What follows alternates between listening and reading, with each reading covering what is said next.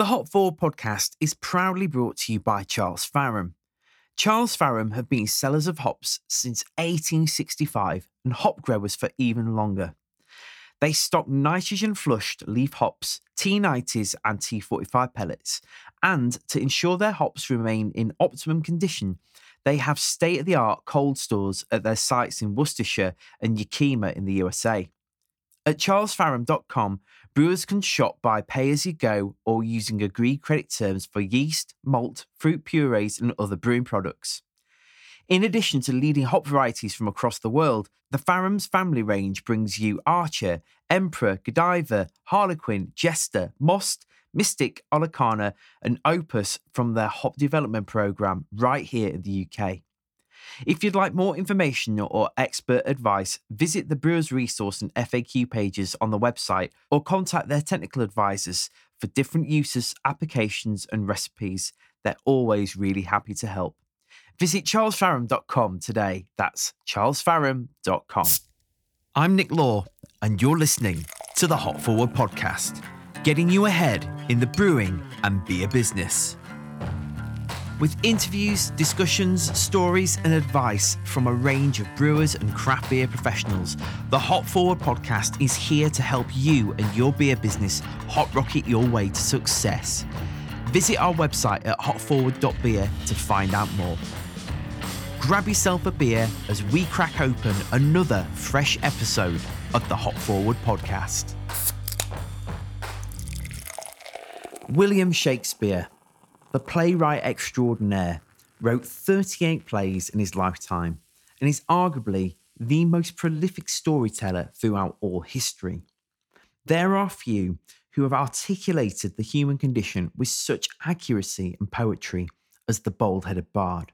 However, in addition to smashing out hits like Romeo and Juliet and gut wrenching tragedies such as Macbeth, unbeknownst to most, Shakespeare was also a successful businessman, investing time and energy into other money making ventures. He owned large plots of land and real estate that earned him a significant proportion of his overall wealth. While public figures typically gain notoriety for one particular talent, it is not uncommon for these individuals to actively engage in pursuits beyond their renowned sphere. Among the varied pursuits celebrities often embrace, the realms of food, drink, and hospitality often stand out. For instance, Kelsey Grammer, who held the lead role in the 90s sitcom Frasier, co founded the American Faith Brewing Company in upstate New York 2015. Similarly, U2's lead singer, Bono, and guitarist The Edge are part owners of the Clarence Hotel, a bar and restaurant in Dublin. Closer to home, if you're a listener from the UK, Blur bass guitarist Alex James and outspoken TV presenter Jeremy Clarkson have each collaborated with beverage manufacturers to produce their own line of wines, beers, and exploding ciders. While keyboard warriors and social media trolls may cynically perceive celebrities as merely cashing in on the latest trends for publicity, the truth is many of these pursuits stem from a genuine passion and commitment like any astute entrepreneur, celebrities often have a diverse portfolio of businesses that mirror their individual interests and personalities. As Shakespeare said, one man in his time plays many parts. And this is undoubtedly true of screenwriter, producer, and director Guy Ritchie. Ritchie's real interest in pubs, beer, and brewing stems from his love of story. He learned early on that the pub was the best place to hear a yarn. As you'll hear later in our exclusive interview with the man himself, the impact of hearing the old boys, as he puts it, is evident within his movies. Lock, Stock and Two Smoking Barrels and Snatch both include the kinds of tales you often hear down the local. It's clear that although storytelling is his main passion, the British pub is held in equally high esteem. Although publicly perceived as the gangster movie maker, chatting to Ritchie privately, you get the impression he's deeply introspective, highly observant, and meticulously creative. He is open about everything from his interests in religious iconography and esotericism to how the pub should be a space where people from all classes and walks of life should be able to put the world to rights over a few pints. Evidently, it is the accumulation of these enduringly fond memories down the pub that ultimately led him to create his own. Lore of the Land in Fitzrovia, which sits in the shadow of the iconic BT Tower in London, is the embodiment and vision of Guy's perfect pub. His attention to detail and love of craftsmanship means Lore of the Land oozes in character.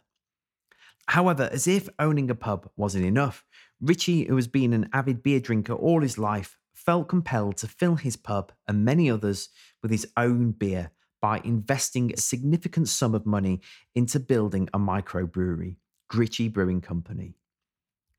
Driven by a fond memory of a long forgotten cask ale he drank growing up, Ritchie set the task for his brewery to recreate this nostalgic beer that launched Gritchie Brewing Company into the public arena in 2017.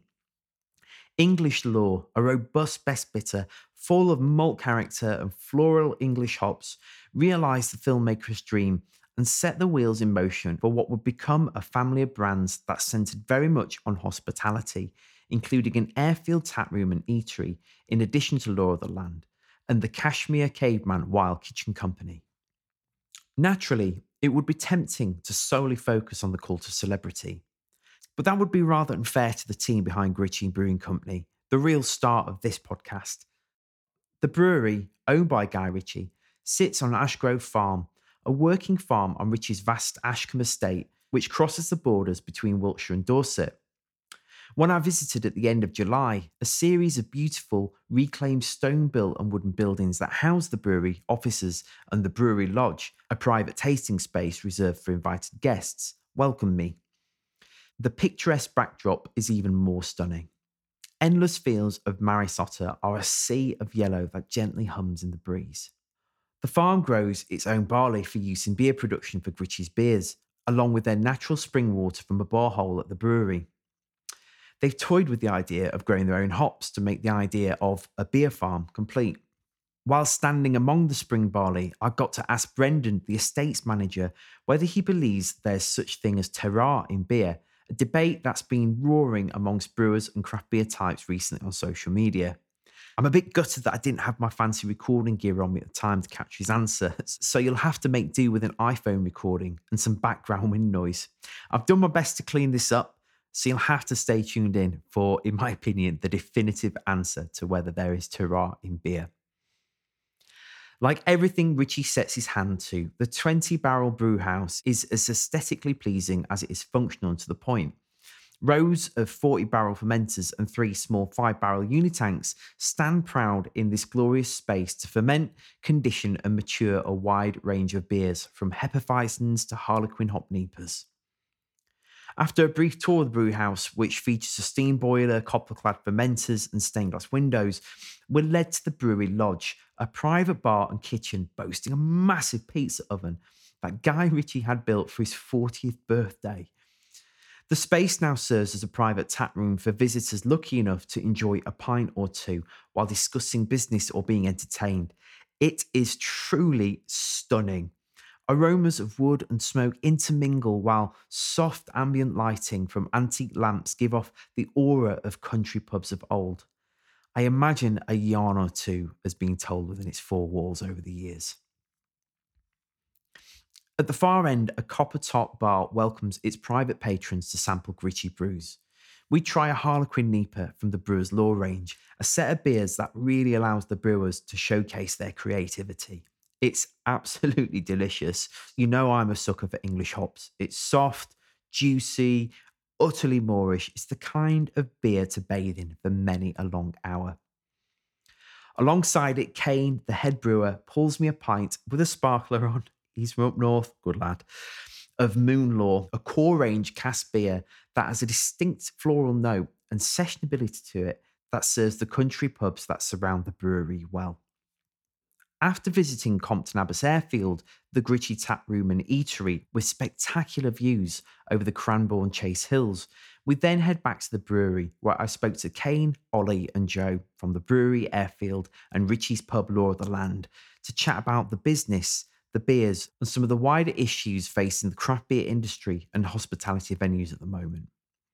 We were then joined by Guy Ritchie, who shared with us his devotion to the public house, which is rather infectious. Yes, he was married to a global pop icon, makes gangster films starring Vinnie Jones, and spent millions on his take on the legend of King Arthur. But as you'll hear from the Gritchie Brewing Company team and the man himself, it all serves as a stark reminder that, BAFTA awards aside, Ritchie really is just another guy who loves beer, being down the pub and telling a good yarn or two over a few pints. So stay tuned to the Hop Forward podcast to hear all about Gritchie Brewing Company and for our exclusive interview with Guy Ritchie after this short message. The Hop Forward podcast is proudly brought to you by Charles Faram. Charles Faram have been sellers of hops since 1865 and hop growers for even longer. They stock nitrogen flushed leaf hops, T90s, and T45 pellets. And to ensure their hops remain in optimum condition, they have state of the art cold stores at their sites in Worcestershire and Yakima in the USA.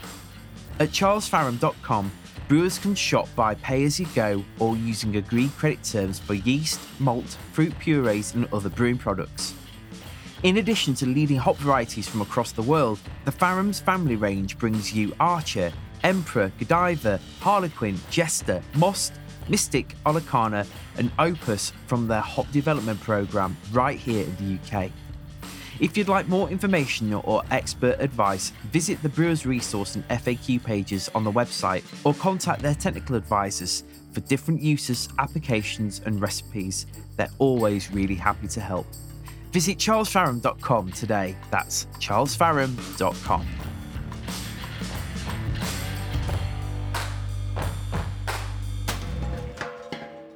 This week on the Hop Forward podcast, I'm joined by, well, why don't you guys introduce yourselves? Because there's three of you this time.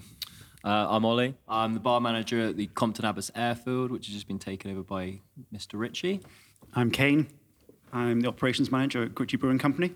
And I'm Joe. I am the bar manager at the Lore of the Land pub in Fitzrovia. Awesome. So we're here at Gritchie Brewing Company, uh, which is it's, it's near Shaftesbury. So that's is it Wiltshire or Dorset or you Shaftesbury is technically in Dorset. The brewery is technically in Wiltshire. Right. We do straddle the border. Okay, because it's it's on quite a lot of land, isn't it? It is so great.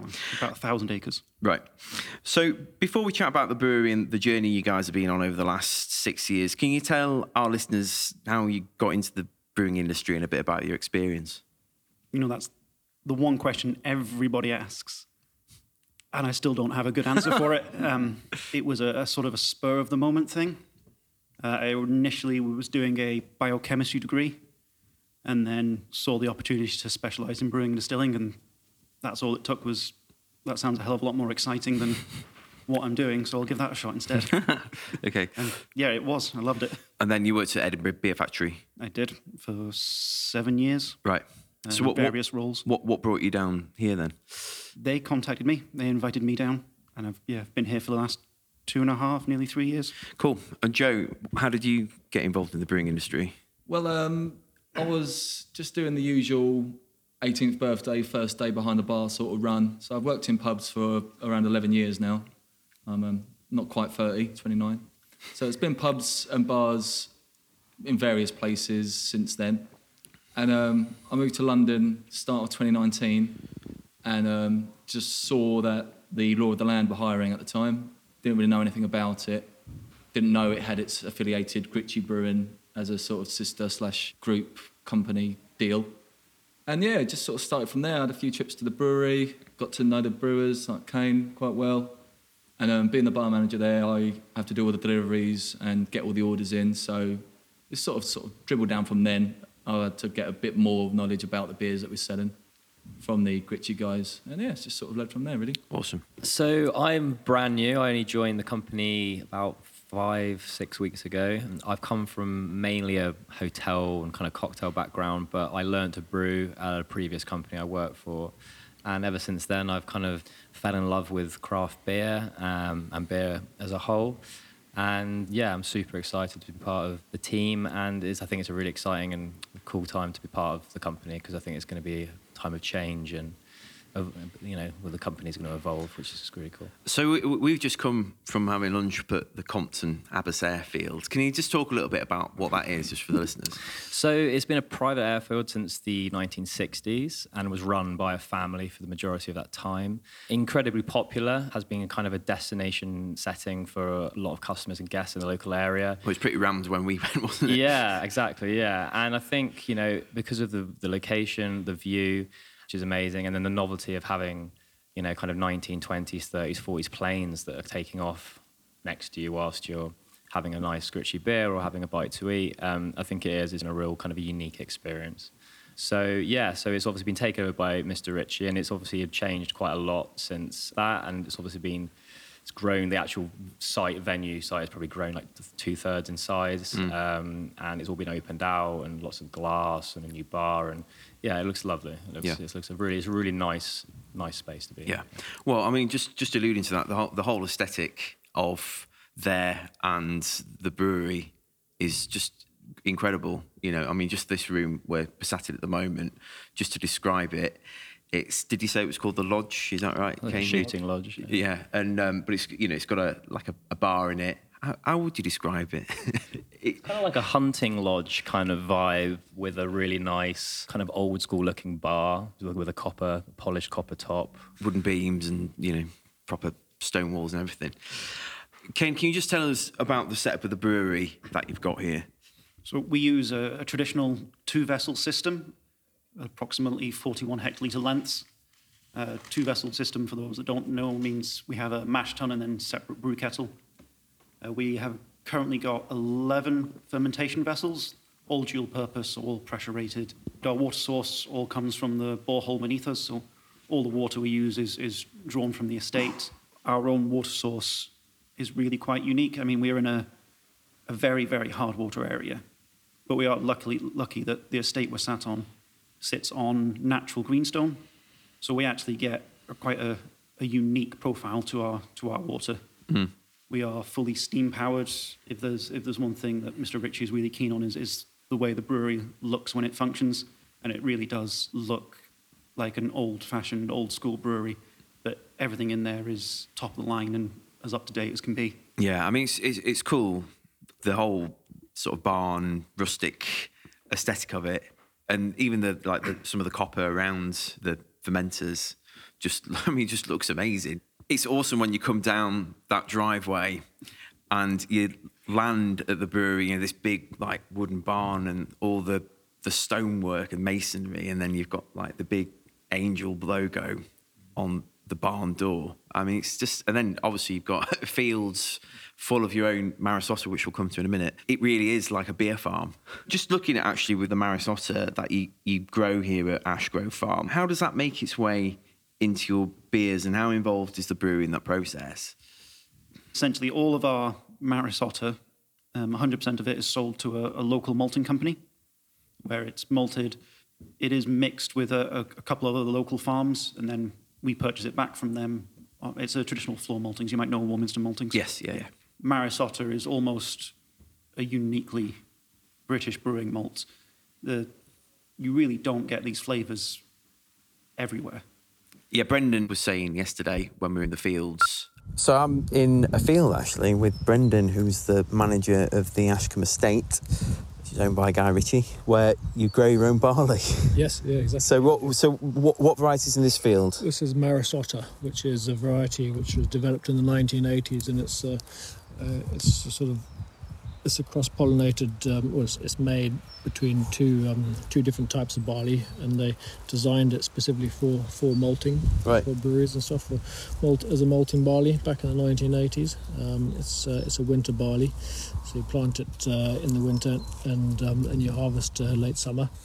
It's not traditionally, it doesn't traditionally give great yields, um, but it does very well on, on chalky ground. Right. We've got, we've got a lot of that around here, um, and it's yeah, it's just one of the traditional malting, malting um, barleys which has has great flavours used in traditional um, English ales, really. So what? What are some of the challenges of growing Maris Otter? Uh, Maris Otter uh, challenges basically are pests. Right. obviously, You were saying about the birds vinegar that tree. Exactly. yeah. so when in its early stages of the of the heads developing, it has a, a sort of milky. It's, it's soft and milky, and that's when Right. the birds like to attack it, and um, and it's easy for them to then digest. As it gets harder, it's hard. It's, it's difficult for them to digest. Um, also, it's um, getting it in the ground at the right time when there's enough. Uh, warmth in the ground and also enough, you know, enough moisture, but not too much moisture. Um, um, and also, it's it's not a very strong thing, so it does it gets the ground gets dirty. So Right. it's it's keeping up with all the all the weeds and stuff like that, and, and trying to keep it as clean as possible. Really. So, So, what have been the challenges with the weather and stuff recently? Because I know obviously across Europe there's been like searing heat waves, but here it's just been like pissing it down. yeah, yeah, yeah. I mean, we had the heat, so we had a really uh, long dry spell, um, and then obviously it's been pissing it down then. So now the challenge is actually harvesting it, Right. Because it has to be at a certain um, moisture content before you can harvest it. Right. Around about you know 14, 16 percent before you can harvest it. You don't want it too wet, you don't want it too dry. Um, so you have to wait for the right uh, the right weather. So a bit of wind and a bit of sunshine for a couple of days will normally give you enough of an opportunity to harvest it. Um, yeah, so that's the that's the main challenge with with um, Maris but it is yeah, it- it's it's an old grain. and Not too many people grow it these days because it- it's not really as profitable as, as other malting barleys. Right. And then in the other field you've got spring barley. I presume that's down barley. there, right? That's right. That's the spring barley. Um, so that has uh, is obviously easier to grow. It's um, more well, more people buy it, sell it. A lot of it's exported to to Europe, and goes to Amsterdam and uh, Right. to Belgium and places like that. So Heineken and those guys buy lots of it. What from you guys? Uh, yeah, all this Oh, all this area. So this whole area. What even up there as Even well? up there, yeah, Right. yeah, and lots of our neighbours as well. All, all of it goes um, goes to, to Belgium and places like that. Right, amazing. Yeah.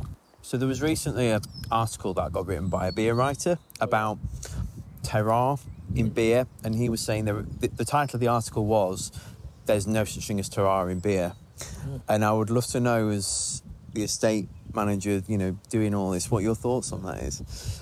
Well, the thing is, most of the barley is grown on chalky ground, so the terroir is pretty similar. Right, Um, so it's probably harder to differentiate compared to say wine. right. That's interesting.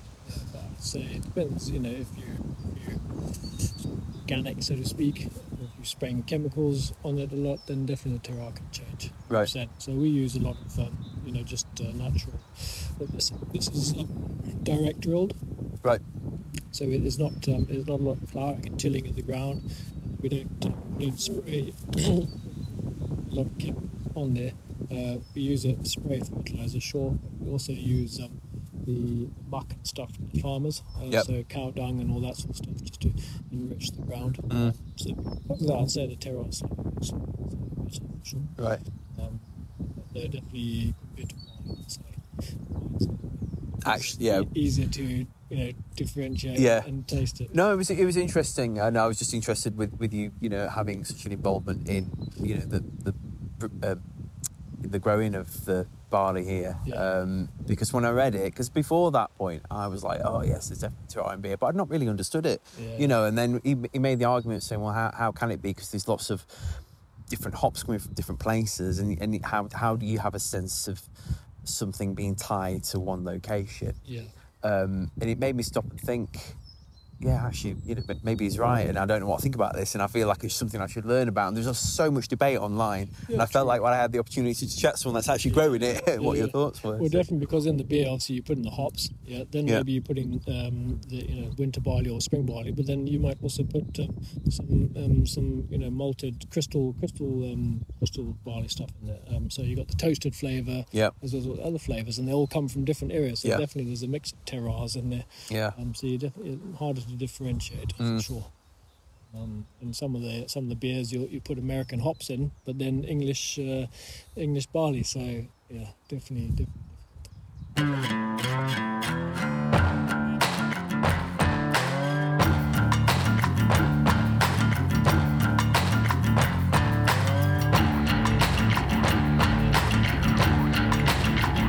So let, us just talk about the pub for a little bit and the, the Lore of the Land. Talk about the demographic that comes to the Lore of the Land because this, this from a conversation we were having earlier, you were saying that there's quite a w- wide range of people that come to the pub. Yeah, like um, it's it- it's in quite a unique placement in terms of where it is in the city. It's just off um, Fitzrovia Square. It's right in the shadow of the BT Tower, so there is quite a lot. Not as much as let's say Central, but you do have quite a lot of offices around. So um, now we get in the evening, especially from around five o'clock, once they all have doors up and everyone goes. Everyone's always stopping off for a beer or two on the way to the station, for example. I mean, you've been on the underground, you need a pint of beer or two before you deal with going on there on rush hour. So um, yeah, they they was coming for a beer on the way to the station.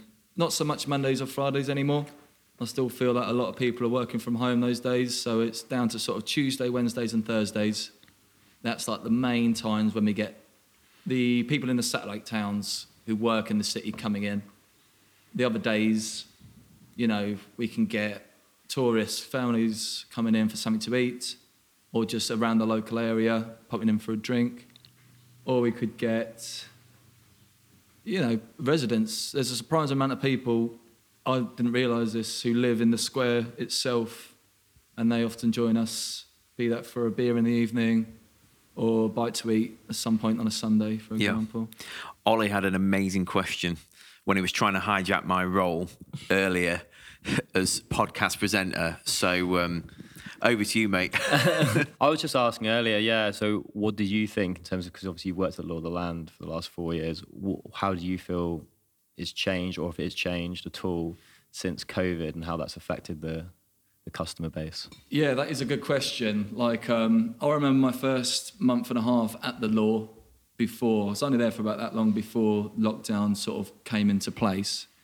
And, um, you know, you might be in a pub for 11 years, but that mad Friday shift on your first week in any new pub, it's always going to give you nightmares for the next few weeks, just how crazy it was. And it was packed. Like, Fridays were the big day back before lockdown. But um, like I said, now it's it's that horrible cliche, and I hate it when people say it. Thursdays are the new Friday. but um, where we are in London, it actually is the case now that no one bothers coming in on a Friday no more. So Thursday nights, so that last week hurrah, you get the rounds of 10, 12 pints ago, all the office lots letting their hair down. So we still have that Friday sort of busyness, but it's just changed days. Now it's Thursday. Slightly longer, calmer weekends, but a bit more hard and fast, I think, during the weeks. yeah.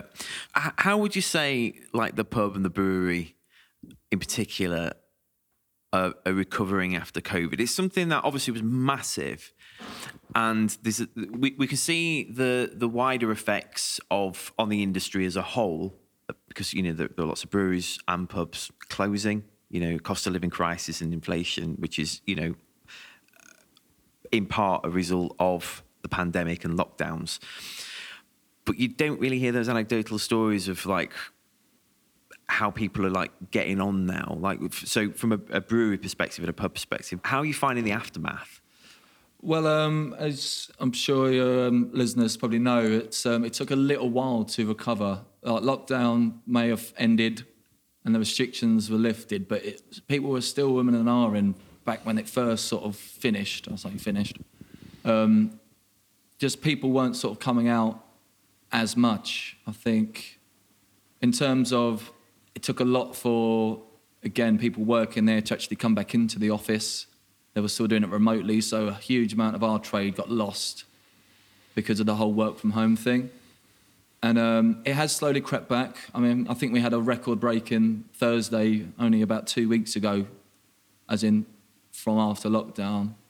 That was like our busiest Thursday, even through Christmas. I think that was the busiest Thursday, and it was nothing like it was a nothing day. There was nothing special going on, but that was reminiscent to the old days, those Fridays before lockdown when it was crazy. So it is creeping back, but I just feel like people's drinking attitudes have changed. People aren't sort of obviously some are, but you don't get the huge mob of people going hard and heavy every Friday now. I feel like it has slowed down. It's still there, and it's still, you know, the drinking culture is still present, but there has been a noticeable change on people's attitudes toward it. And what about from like a brewing perspective? So, from a brewing perspective, the brewery only started in very late 2017, so it was only just finding its feet when Right. the, when lockdown hit. So I, I guess when when lockdown hit, all we had to offer was home trade, and then when lockdown started lifting, we had a, a major point to prove, and we've we've just gone from strength to strength. I think in this local area that we're in, you'll be hard pressed to find a venue now that doesn't stock us in some form or another. Hmm. We have we have quite happily come out of lockdown with a big bang, um, and now it's now it's time to keep pushing. Really, Yeah, amazing. It, it's interesting when you look at the industry as a whole at the moment because there's no rhyme or reason to the some of the breweries that are really struggling and some of the ones that are really thriving. And it's it's such an odd time. Whenever I I and Sean, who I'm sat next to, have these conversations with, you just get such a plethora of answers, and it's trying to trying to analyze what where the common threads and what the patterns are is, is really tough because there, there just seems to be no pattern to it whatsoever. And I'm just going to add to that. I think that ever since the pandemic, I think staycations have become so much more of a popular and apparent thing that people are choosing to do. And I think because of that, there's become a further accentuated interest in supporting local businesses, local producers. I mean, at present, you, you guys serve a variety of customers, ranging obviously from country pubs around here to like bars in central London, including the Lore of the Land. As a brewery, what's your approach to making beers to suit these various customers, and what are some of the challenges you face in that process, and how do you overcome those challenges? Because it's quite you- you- you're appealing to with with different obviously different beers, but you're appealing to quite a a wide range of customers, really. Ha- ha- having experienced some of the pubs in Shaftesbury last night, it's um, you know, and then obviously going to central London, like they're worlds apart. Like, how how do you manage that balance? I, I think we just have to be very conscious of what our market really is. So around the brewery, as you'll have seen whilst you, you wandered around, it's a very, very rural setting. All the country pubs around here are significantly food led, and the draft offerings they have, cask is still king. Um, so we always, always make sure that our cask is consistent, high quality, and the sort of beer that everyone will come back f- to again and again. And then as we've ventured further into more urban areas, so now that we are selling into Southampton, Bournemouth, um, you know, the, the larger towns on our doorstep, again, the demographic changes and cask is no longer king. Hence, we've got high quality lager, we've got New England IPAs, we've got these bigger, bolder flavors coming through that just don't work in the food led local rural pubs. Every pub landlord in this area you speak to will have their own way of doing things, and they all know what it is they like. Um, so if you're doing, if you're in those pubs, you're doing something right because they are so picky about what they buy. Um, if you, if we had one batch of cask beers that was slightly out, we would be hearing about it for months. It, it's yeah, we really do have to be very careful about how we please locals. Yeah, I think it takes a different personality to run a country pub because they are quite tough environments. And I know we often think of like, oh yeah, loads of people go and have a, a meal at a country pub and stuff, but you know, loads of country pubs over the years have closed in those rural areas that tend to have a an older demographic living in them just because of the life stage they're at, the disposable incomes, etc. My observations from having sold country pubs in the past when I worked in a brewery was once they have a particular beer, trying to displace that beer is a right mission. And then obviously the, for, the, for the landlord, they've got the tension of keeping Jeff happy and all the other Jeffs and Janes and whoever's are set in their ways, but then also trying to encourage those new beers and new brands. I think a lot of that comes down to training though, doesn't it?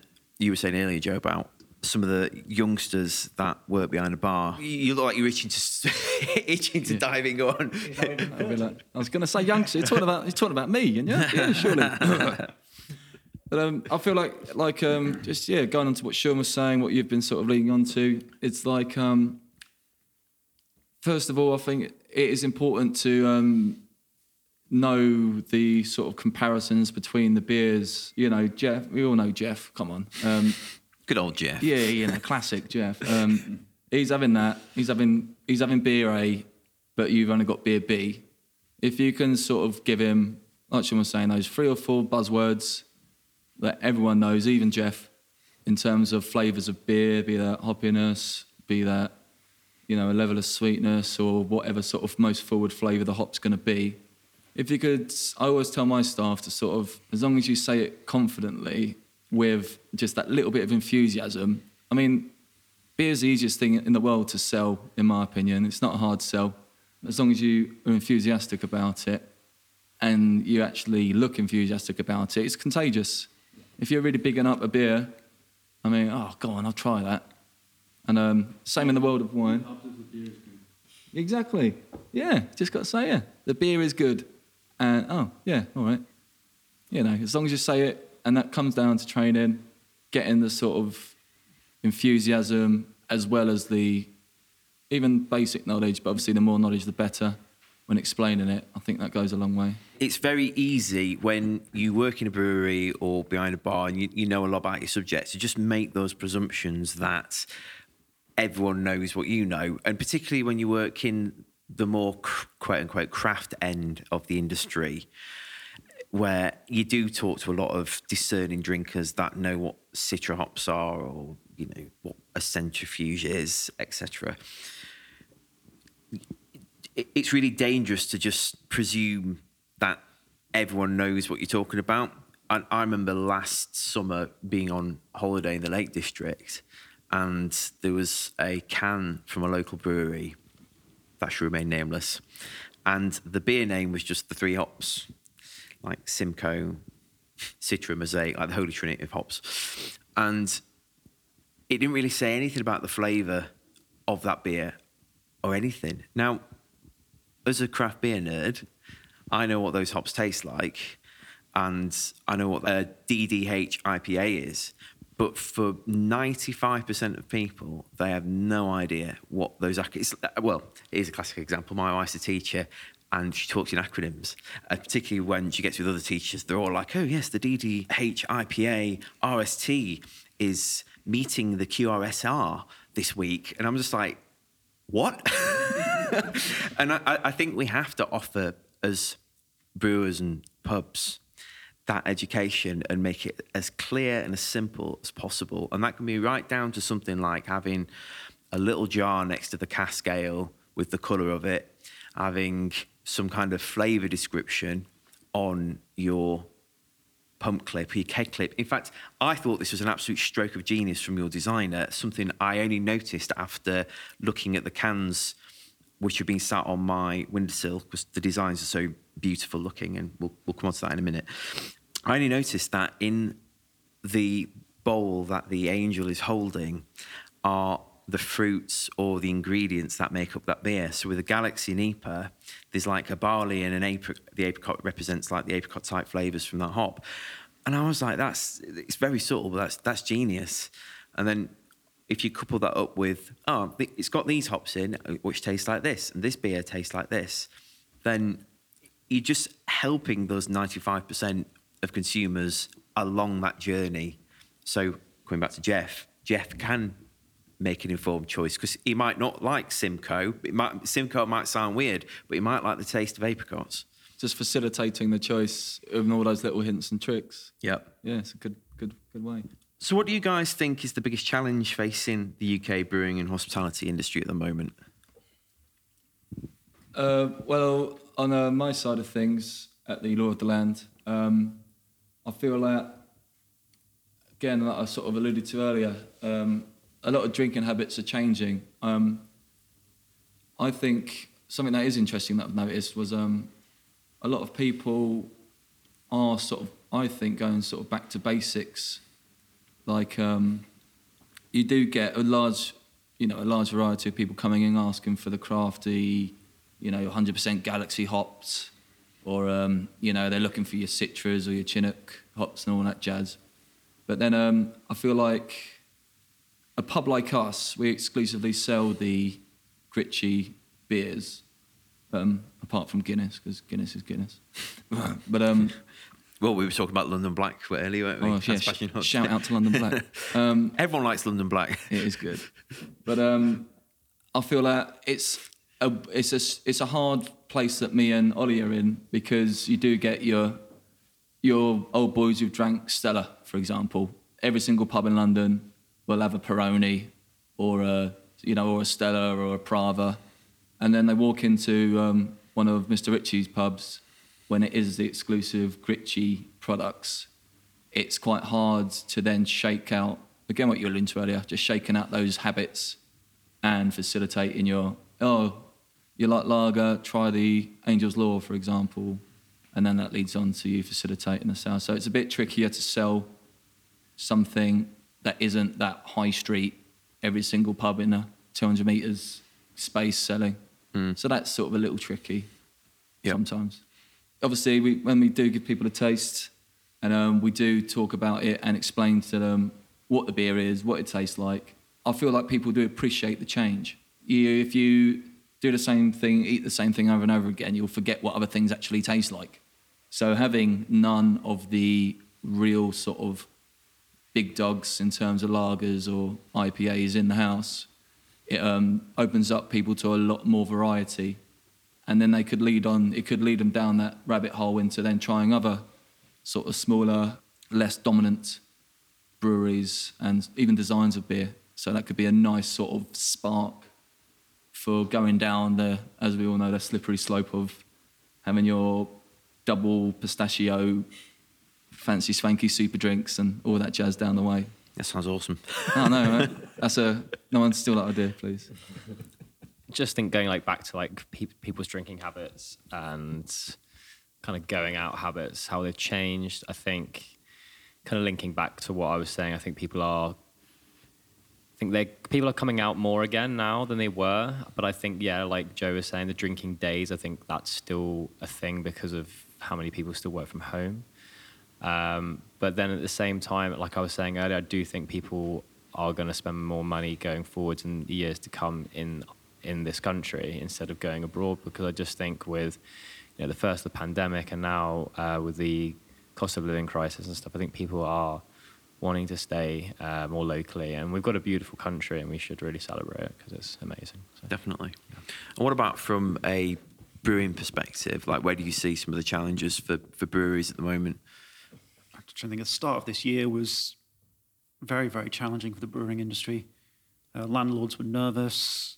It was really difficult to encourage anyone to hold on to any any stock. All they wanted was last minute deliveries and smaller volumes because none of our landlords were certain they were going to be here the week after. Um, but we are slowly seeing that change. Confidence seems to be coming back.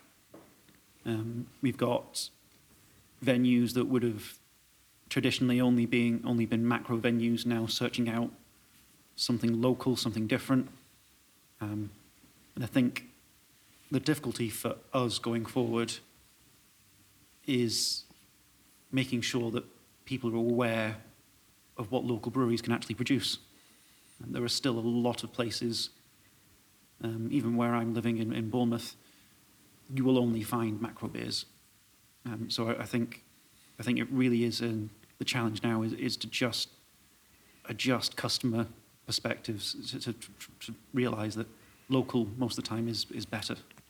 I think the temptation for a lot of breweries, particularly more on the I don't want to use the word craft because what does that even mean? Like it, the, the hype end, I should say, as you were talking about the pistachio, pistachio beers earlier, is there's still a, a massive battle just to get consumers who do drink the Heineken. Who was it earlier said about Heineken being a macro? Was you saying people perceive Heineken to be oh I, I thought it was like a microbrewery, but like again, when you're working in the industry, you know a lot about beer. You know these things. I've got friends, you know, that I'm on the school run with that know, absolutely nothing, and they drink a beer occasionally, and so they're, they're unaware, and this and, and there still has to be this. I know I keep talking about education, but that it, has to continue to all, all those points of differentiation need hammering home and championing like yeah locally produced beer with locally produced ingredients by people who are near to you. You know either locally or whether like in your case with Lore of the Land it's obviously you know the brewery and the, the pub are miles and miles apart but there's still a touch point in that place. And gi- giving them that alternative to what's out there because that might be the next step along the road for them before they wind up drinking pistachio, peanuts, raspberry ripple infused sours. I do think over the last couple of years, though, we really have seen the rise of accessible craft beer. Um, I mean, uh, when I started brewing, there were very, very, very few craft breweries who even attempted a lager, and now Everyone does. you'd be hard pushed to find a craft brewery who doesn't have Yeah. even a reasonable attempt at a lager on, on keg. Yeah. It's, it really has. The craft beer is really opening itself up to the masses now. It really is accessible to anyone. Yeah, you know, and I like your lager's really nice. You know, it's got a re- the He- the Helles lager's just got this really nice, malty, slightly nutty flavour to it. You know, some good hop hop bitterness with it, but not like too aggressive. You know, and it's like I choose it any day over a, another lager because it's just a really really tasty beer. So just ch- changing tack a little bit, and I have to address the elephant in the room, so to speak. Like th- there are quite a few celebrities out there who have their own beer brands, including like Hawkstone, for example, which is a brand brewed by Cotswold Brewing Company for former Top Gear presenter Jeremy Clarkson, and then George Clooney's got a brand called Casamigos Tequila. oh, has he sold it? Sold it. Made a fortune. Right. but Guy Ritchie actually owns this brewery, as well as the pub in, in London and then the Airfield Cafe and tap room nearby. Like, what would you say makes Guy different as a business owner in comparison to other famous individuals who just own a brand? He's not just a man putting a name on something. You will see him on a regular basis in the brewery, seeing what's going on, trying the beers. He started this brewery not as a money making kind of factory. It's not, we're not huge. He started this brewery because he's really passionate about what, what we make. He loves British pub culture, he loves beer. He, he really cares about these brands. How does that translate into the pub?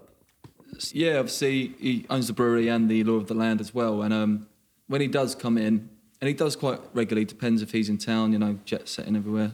He just takes a really active role in actually not just obviously owning the place, but he just go around. He's there. He's looking at everything. He's got such an eye for detail, and I think that goes across. For one, the beer. You know, he's quite partial to an English Lore. I think is his go-to when he's at the pub. Even down to the small details of the glassware in the pub, just the general, you know, what the tables are looking like, what pictures are on the wall. Like that eye for detail and that active role, I should say, has really made the pub what it is today. Being owned by Mr. Ritchie, you do get the odd person drift through the door. Oh, has, has, has Mr. Ritchie been in lately? Or, oh, does he actually, uh, does he actually own it, or is it just a name behind, uh, you know, like a shadow company, whatever? And um, no, he's so active in it. And um, yeah, that pub I know wouldn't be what it was without his sort of eye for detail, making it welcoming and that sort of quality of the atmosphere there. I think he has a big role in that. Yeah. Well, I mean, I've, I personally haven't been to the pub, I know you have, but obviously having just come back from Compton Abbas Airfield, you know, the, the, the vibe up there is amazing. You know, it's, it's again, that attention to detail. Um, I mean, it obviously speaks volumes because, like, the whole place was rammed and it's like midweek, lunchtime.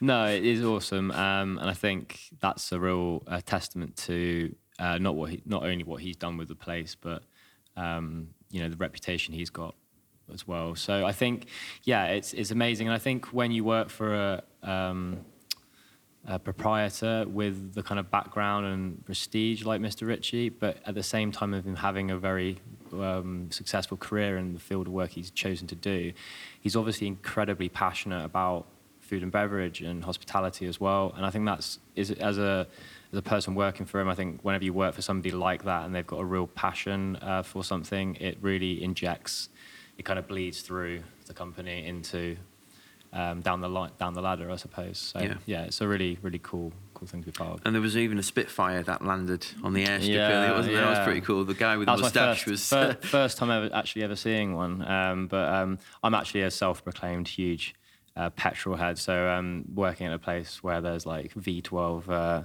Spitfires taking off and stuff's pretty cool. I mean, so- the pilot with the big curly moustache. Yeah, I mean, he- he looks looked like a pilot. from a film. Yeah, he looked like he just shot down some uh, some German planes or something. Yeah, um, but no, he uh, yeah, it's, it's it's really cool. Um, and Mr. Ritchie does come in, you know, kind of semi regularly um, when he when he's around, a bit like when he's in London, I suppose.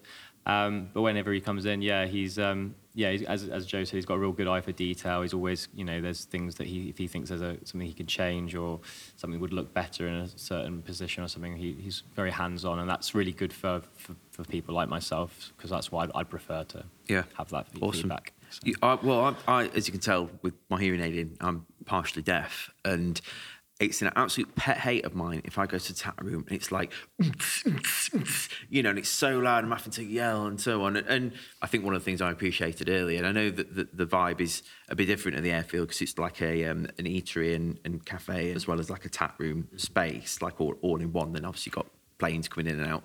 Just being able to have a sit and have a conversation. And I do think that has been lost in pubs. Like just Absolutely. that's that's why I I much prefer going to the pub where there isn't music in the background and it is like a, a sit down and like oh how's your week been or whatever. yeah, heating know. temp- heating settings, uh, Yeah. temperature, uh, music level settings, making sure every cushion is kind of plumped in a certain way. I mean, it's just I know these things sound like they don't mean anything, but if you add them all up, that literally adds to the guest experience. Yeah. And I do think it's really worked. I regularly stop in to the Lore of the Land, even just for one beer if I'm travelling through by train. And you can walk in there on your own, and either the bar staff will introduce you to someone, or someone just, and you you you're never not really on. You will talk to everyone. It really is a, a pub for conversation. Yeah. It's it's one of the best places to stop over just to just to have a beer because you you're not just stopping for a beer on your own. Oh Joe, Joe's feeling loved. I'm gonna have to come. I'm, I'm tearing up here, boys. That was that was lovely, Kane. Thank you, darling. Great. Well, I mean, it's been awesome having you guys on, on the podcast this week. Where where do you see Gritchie Brewing Company going and the the pub and the airfield over the next few years? What's on the horizon for you guys? in terms of the pub, we're um, obviously we are working on making the place, the Lore of the Land, um, just an accessible place for everyone. It's not just going to be for a film buff who knows who the owner is. It doesn't have to just be for the craft beer heads drinking our New England IPAs. Um, we want pretty much we want to get all there and everyone, people coming in, coming for a beer, coming in for a chat. We've got such a good base of regulars, which is I never thought I would see. I'm not originally from London. I didn't think there were such things as regulars in pubs in London. But we've got a, such a good community around us at the moment. And um, I'm just hoping we can keep up this slow progression in terms of getting people in. You know, sometimes the atmosphere in there really is electric and there's no bells or whistles. It's just the people we have in at the time hmm. that makes it. So if we can keep doing that, keep selling the Gritchie beers, I mean, I'm always looking forward to new ones. And also just making a great dining experience too. You know, we've got bar snacks, so, you know, no pub just does beer anymore. You've always got to sort of have that food to come with it. And our, our restaurant upstairs, it's only small, about nine tables, but I mean, that's getting three week waiting list for a roast dinner says quite good things. The so- food does look really good when I've seen it on Instagram. Oh, in the winter time, roast dinner and a pint of a hashtag brew. I'm, I'm a I'm a real sucker for like food Instagram. Yeah, I love those videos. and yeah, like um, yeah, the food's really good. Our chefs are great, and um, yeah, just maybe try and sort of get the beer and the foods becoming more intertwined. Like we were talking earlier, like using our Gritchie beers in the menu. You know, having our our English Lore battered fish or hmm. you know all that stuff. There's so much room to sort of branch out and get such more in depth with the brewery, even more so than we already are. Yeah. I'm looking forward to that in the future. And what what about the brewery? I think we've got two things happening with the brewery in the future. We really need to continue supporting the, the local community because we really are the brewery of the local community around here. And secondly, we're finally letting the, the team stretch their wings a bit and kind of expanding our selection to really include those those big, exciting, bold flavors going forwards. Yeah, and just from me to finish, I suppose um, I'm very happy to be uh, new and part of um, the team, and I'm really excited to see how the EFL is going to be changing over the course of the next few months. Got lots planned um, between me and you, and there's a lot, there are lots of exciting things, events. Um, got a new new oven going in, new pizza oven, uh, which will be offering um, some flatbreads, pizzas. We've got a outdoor smoking barbecue area that's being installed. So lots lots going on. So just check, keep checking the website and keep up to date on social media and watch the space. Awesome. And just to finish off, what, what's the website address, Kane? www.gritchiebrew.com. Before our exclusive interview with Guy Ritchie, I want to take a moment to talk about our sponsor for the show this week, Charles Faram. As regular listeners to the show, you'll know that I am a big fan of British hops, especially those from Charles Faram's breeding programme. Varieties such as Archer, Emperor, Godiva, Jester, Most, Mystic, Olicana, and Opus are delivering beautifully fruity flavours with big, intense aromas. Now, the studious amongst you will have noticed that I missed one out from that list. I am talking about Harlequin. As a great example of what Harlequin can do in a beer, Ritchie's Harlequin Hop NEIPA from their Brewer's Lore range delivered smooth hints of passion fruit, peach, and pineapple, backed up with complex tropical notes. All British varieties are grown in Herefordshire and Worcestershire, except for Most, which is British derived but is grown in the Czech Republic, and they are utterly a joy to brew with. Charles Faram also work with farms from across the world and are able to supply leading varieties such as Citra, Mosaic, and Simcoe, and many more, as well as malts, yeast, flavourings, and brewing aids. Visit charlesfaram.com to find out more and visit their online shop to place your next order. That's charlesfaram.com. Now, back to the show.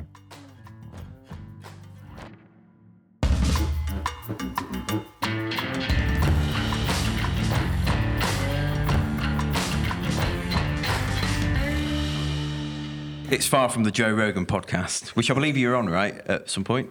I was on early doors actually. Were you? I watched that. yeah, uh, five, six, seven years ago. What's he like, Joe Rogan? Yeah, what is he He like? was lovely. The reason I did it is because he was in a Brazilian Jiu Jitsu, and it was really before Joe Rogan was Joe Rogan. Joe Rogan. So, and we were promoting some movie, I can't remember what at the time. And he was, my partner had listened to him a lot because he's also a Brazilian Jiu Jitsu guy. And he was creating a bit of heat then, but principally because he was in the Jiu Jitsu.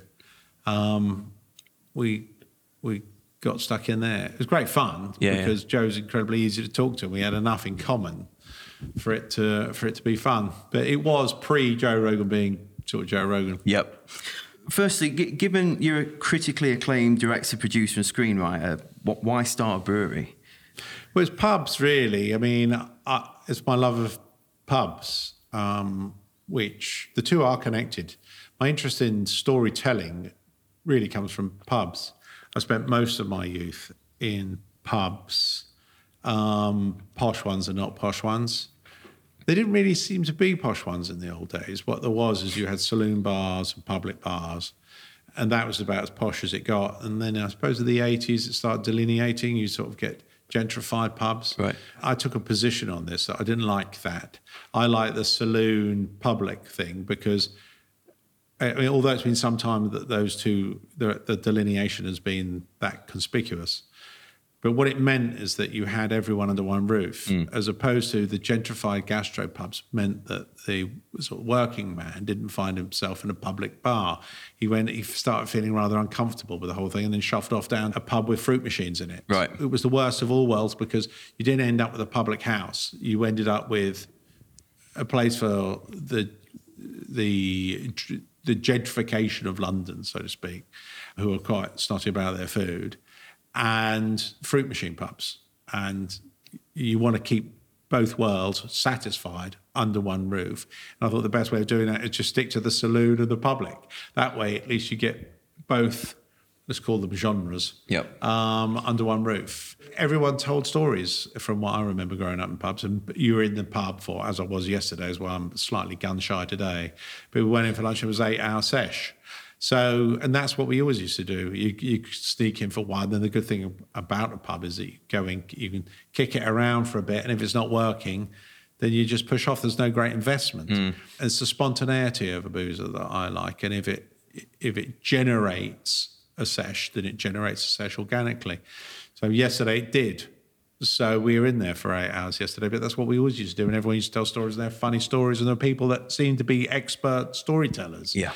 Um, so my love of storytelling really came from pubs, and then my love of pubs was just intrinsic to growing up. Actually, I was talking to the landlord and the boozer I was in yesterday. I was in the Beckford, which is local.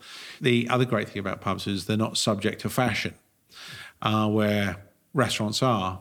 Uh, we have a pub in London, and you know it's pretty consistent. You know, once you're established and you're, as long as you keep providing what it is that you claim that you can provide, pretty steady. You know, that's not the same when it comes to any other house of entertainment. They're much more subject to fashion and fads, which is uh, the classical theme of a of a pub I like, and the classical theme of beer I like. We actually started drinking rather grand wine in the pub yesterday, but then after not so long a period of time, as a palate cleanser, came in various quantities of pints. Right. uh, and then one went back to the wine. So yeah, it, it works for me in all sorts of capacities. Breweries are fun, pubs are fun. Uh, it's unique, more or less, to the UK or the British Isles. Uh, and it's a culture in which I'm steeped in and enjoy. Yeah, when we spoke before, we spoke about your interest in, like, obviously, you just said a bit there about British pubs. Why do you think that's important for the British culture at large here in the UK? And do you feel like we're losing some of that? I'm not sure if I do think it's important for Right, culture okay. at large. I, I just think culture is important. Right. And uh, I'm a fan of culture and I'm a fan of different cultures too. You know, you, you quickly drift these days into the conversation about culture and into the conversation about identity because one is intimately connected with the other. You can't have culture and not have identity. The question is, is do you entangle yourself within the identity and the culture? And then it becomes, it ends up being a political conversation because identity has somehow become politically themed. But anything that encourages the culture in which I'm familiar with and I find to be authentically egalitarian rather than falsely egalitarian, and somehow the public house managed to capture that sense of egalitarianism through 1500, 2000 years of boozing. It's an authentic license to be egalitarian hmm. in a non egalitarian world. And that's a respite and a classical respite, and it's it's a quirk and uh, idiosyncratic and unique to the UK. So I encourage it for that reason because anything that encourages uh, authentic egalitarianism, why wouldn't you be in favour of? The problem with egalitarianism is when it's it's forced, um, and it doesn't. It, it's not generated through an organic sense of expression, if you will. Then you end up with being forced to do things, and that's never as attractive. So, why wouldn't you encourage that culture? It's- I just think it's a wonderful culture. It's good in the winter, and good in the summer, and good in the autumn, and good in the spring, and good in the day, and good at night.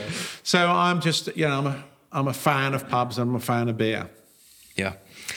I think, again, from when we spoke before, you talked a lot about Lorick tradition and some of the religious iconography within the Gritchie Brewing Company and the, the branding, including how your fermenters are named after archangels. And I'd love for you to share how and why you want to inject that into the branding. I think it's somehow related to the conversation that we're just having. How do you reconcile disparate worlds? And I suppose that's what we're talking about. Mm. about authentic egalitarianism is kind of reconciliation of disparate worlds. And it's a balance. The archangels is a Loric tradition to religiosity, as there is an established tradition. And I see them as, as one as the concealed seed that is, I mean, one could argue that this is trying to, I, think creativity and art are one of the same. So the kind of word is interchangeable. The question is, is how do you articulate and capture what is art and what is creativity?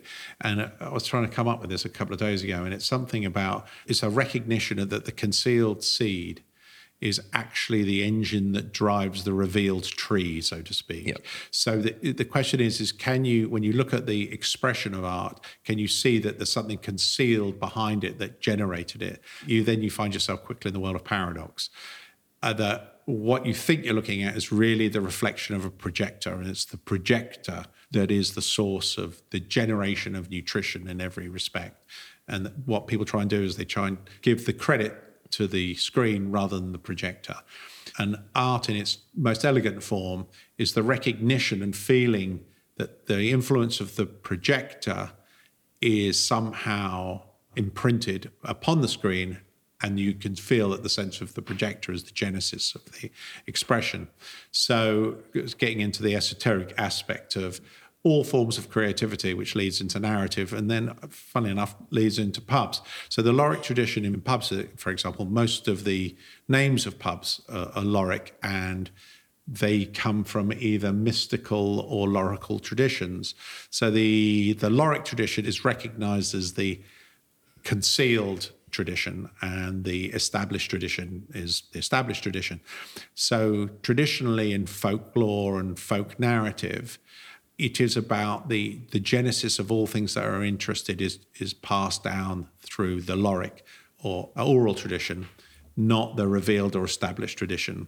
So the having fun in a boozer is to do with a recognition that there is a genesis that is not revealed and the pub is the the tapestry in which that allows itself to express itself. So the best version of having a good time at a pub is two or three, four pints, up to sixteen, um, in, in which in which you can have an authentic human experience. Because mm. really, what you're after is a human experience, and everyone's chasing a human experience.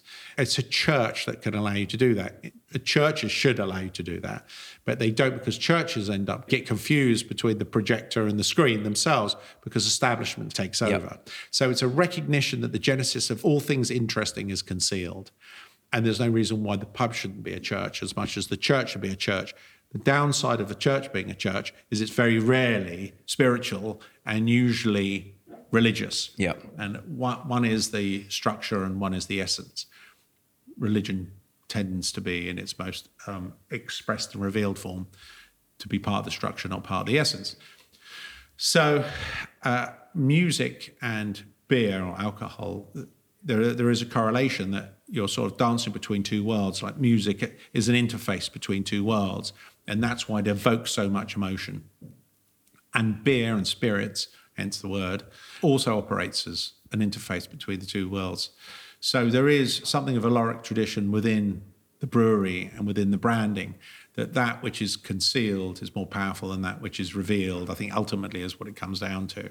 So the archangels have a, a Lorick tradition. And that tradition is is if you if you can manage to align the four archangels and you end up with a perfect balance. You have the, the so the three. By the way, stop me because this, this, No, no, this I'm- can I'm get, this can get too fucking deep, right? so the so the archangels represent fire, air, water, and earth. And the idea is if you can balance the three archangels between Gabriel, who's fire, Raphael, I think, is in the middle, Michael is water, and Earth is Nuriel, I think it is. And if you can if you can balance those three, then you have the perfect manifestation in Earth. And the principle being that is if you can get that right in beer, you end up with the perfect beer. So there's a consistency to theme within everything that we've been talking about, really. Uh, and art comes into that, and creativity comes into that, and having a jolly good time in the pub comes into that. The pub comes into that, the church comes into that. And I suppose it's spirit and form. Yeah. One of the things I really liked about the branding, just off the back of everything you've said, is how those archangels as well have meanings of interconnectedness and peace and harmony and deep thought and poetic simplicity and how those virtues are very human virtues that as you say can be experienced in the pub. And they're not tangible things like say we were talking about the projector and the screen? You kind of grab them out of the air so to speak and in the right environment like the pub you, grab it. You know you might grab the, the moment of deep thought or you might have that moment chatting with someone and have a, a deep moment of connection Would you say that you're trying to instill that essence into the pub and into a beer? Well, I think you want to be subservient to it, or at least in the sense that you recognize it, right? So it, there's a recognition and a respect for that which is unseen. Um, and that's consistent with everything else we've been talking about. So the, the pub and the brewery should be consistent with that. It's some respect for the genesis of life, whatever that is, however ethereal that is. But there's an unseen positive force that animates everything that you see. And I, I'm unqualified to articulate exactly what that is, but it's there. And I think that you need to be subservient, respectful of that. And everything manifests itself in, in that sense. Yeah.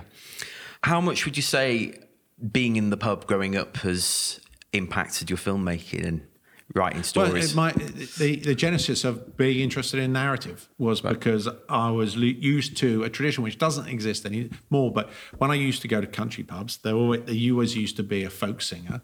Don't know what happened to that. Thought it was the best thing in the world. And there was always a few old boys that could tell a story.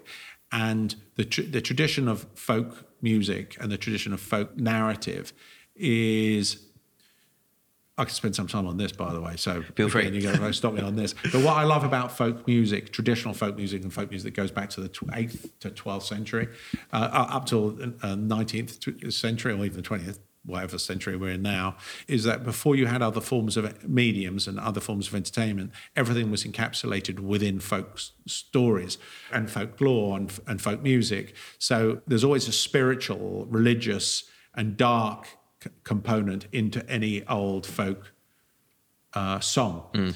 So they managed to tick all the different boxes, uh, which now different mediums express. So within a folk song, you've got a film, a drama, you got life, you got death, you got birth. You had a complete myriad of conflicting elements, all within one poetic expression that elegantly, and this was the trick of storytelling, was to elegantly dovetail um, and harmonize those disparate narratives. And that's the tradition of, of storytelling, as opposed to just telling a story. You find there are people that can tell a story and there's a, they craft the story. And then there's Easter eggs hidden within that story. So you think you listen to one story and then all of a sudden it, it falls off a precipice into oh my god i've just been yeah, i've been led down this road only to find out that actually it's not the road that i thought i was going down at all. And that's the trick of storytelling. And that was my experience with those that used to craft storytelling. And i'm, I'm unfamiliar with that tradition now, but that might be because I'm too busy and farting around and doing other things. but I was I was I was aware of that when I was 14, 15, and 16, uh, around those ages in a pub, and I would listen to someone geezer telling a story, and I could recognise the different aspects and the sophistication of how he had told a story. And he'd clearly been telling stories for a very long time, inherited a tradition of telling those stories. It was more conspicuous in the country than it was in town. Right. The last question I've got is what's your hope for the British pub in the future? What would you like to see? Because you, you talked about how pubs used to be and lamented in some areas what they've become. What would you hope for the British pub? Well, I, I like them. So uh, you don't want to see them continue to con- contract. It's very hard for a pub to survive. Um, I'm, I'm sure it is for every business, but if you run a pub, then you find out just how hard it is to make a pub survive. And there doesn't seem to be any leeway or assistance in any direction in order to keep pubs alive. So anything that extends the hand of generosity and fraternity toward the uh, world of publicans, I'm in favour of because um, obviously no one likes an alcoholic, but at the same time you do like the the, the most benign and nutritious aspect of of the tradition and culture of English pubs. So I, I'm not sure if there's such a thing as a bad pub. And I'm not sure if you can say that about anything else. Uh, Yeah, yeah, no, I totally agree that we. I'm not going to name the pub we were in, Yeah. but we were in a pub last night, and it was like a proper, like a fruit machine, old school boozer, as you put it. And I've not been in one of those kind of pubs for years, but it, that reminds me of growing up in a township on the north of Sheffield. Even just the smell when you walk in of like disinfectant mixed with beer, mixed with sminge, you know. just, but there's, there was something very romantic about it because it, it took me right back to the 90s when I first started drinking underage, albeit in these local pubs. Yeah, uh, I, I totally agree with that. There was even a trend recently on Twitter amongst like beer writers and beer nerds where people were like, oh, I've gone to a rough pub. I mean, that, that's a conversation in and of itself, but I think that these places serve the communities that are there. They do, and there's something unpretentious about them, right? There's such a thing as a pretentious pub, of which I may be guilty of possessing, because I quite like pretentious things as much as I like unpretentious things. And they're, they're just, they are what they are, right? And I'm, I hate bad lighting, but in a bad pub, I don't mind bad lighting. And I, I just like it for being what it is. And if any boozer around here has been a boozer for hundreds of years, hundreds of years. So it's earned its keep and it's it's allowed to have bad lighting. If it wants to have bad lighting, have bad lighting. And, and and curiously, I love being proved wrong because if I had my druthers, I would change a boozer and say, I'll do this, I'll do that, and the other. And then I'll go, well, actually, would I? I think I just quite like the way it is. And I'm not sure if there's anything else like that. On everything else, I go, oh, yeah, I'd improve it by doing this. Not sure if that's the case with the pub. Yeah. There's a book by a beer writer called Pete Brown called Shakespeare's Local, and it was about this one particular pub from Shakespeare's time right up to present day that obviously Shakespeare would frequented. And it's just so interesting looking at the, the rich history that has happened over hundreds of years in this one particular building and place and the wealth of mankind that has come and gone, you know, and all the stories that would have been told in those four walls and Now, I'll, I'll just finish that off with one other thing. I used to be married to someone American, and uh, she actually became quite sympathetic towards pubs, but initially she just could not understand why you'd go to a bar. And it just doesn't translate in mm. America. It's just you- you're an alcoholic if you go to a bar in America, and you, it's not a place that you take your kids to. And it's and it took years for that to gradually percolate. Mm. That you just could go to the pub for, and even not have a bev, you know. You and you could take the kids along, and it was like, how's that work? And it's kind of it's it is unique to to this culture. yeah, absolutely.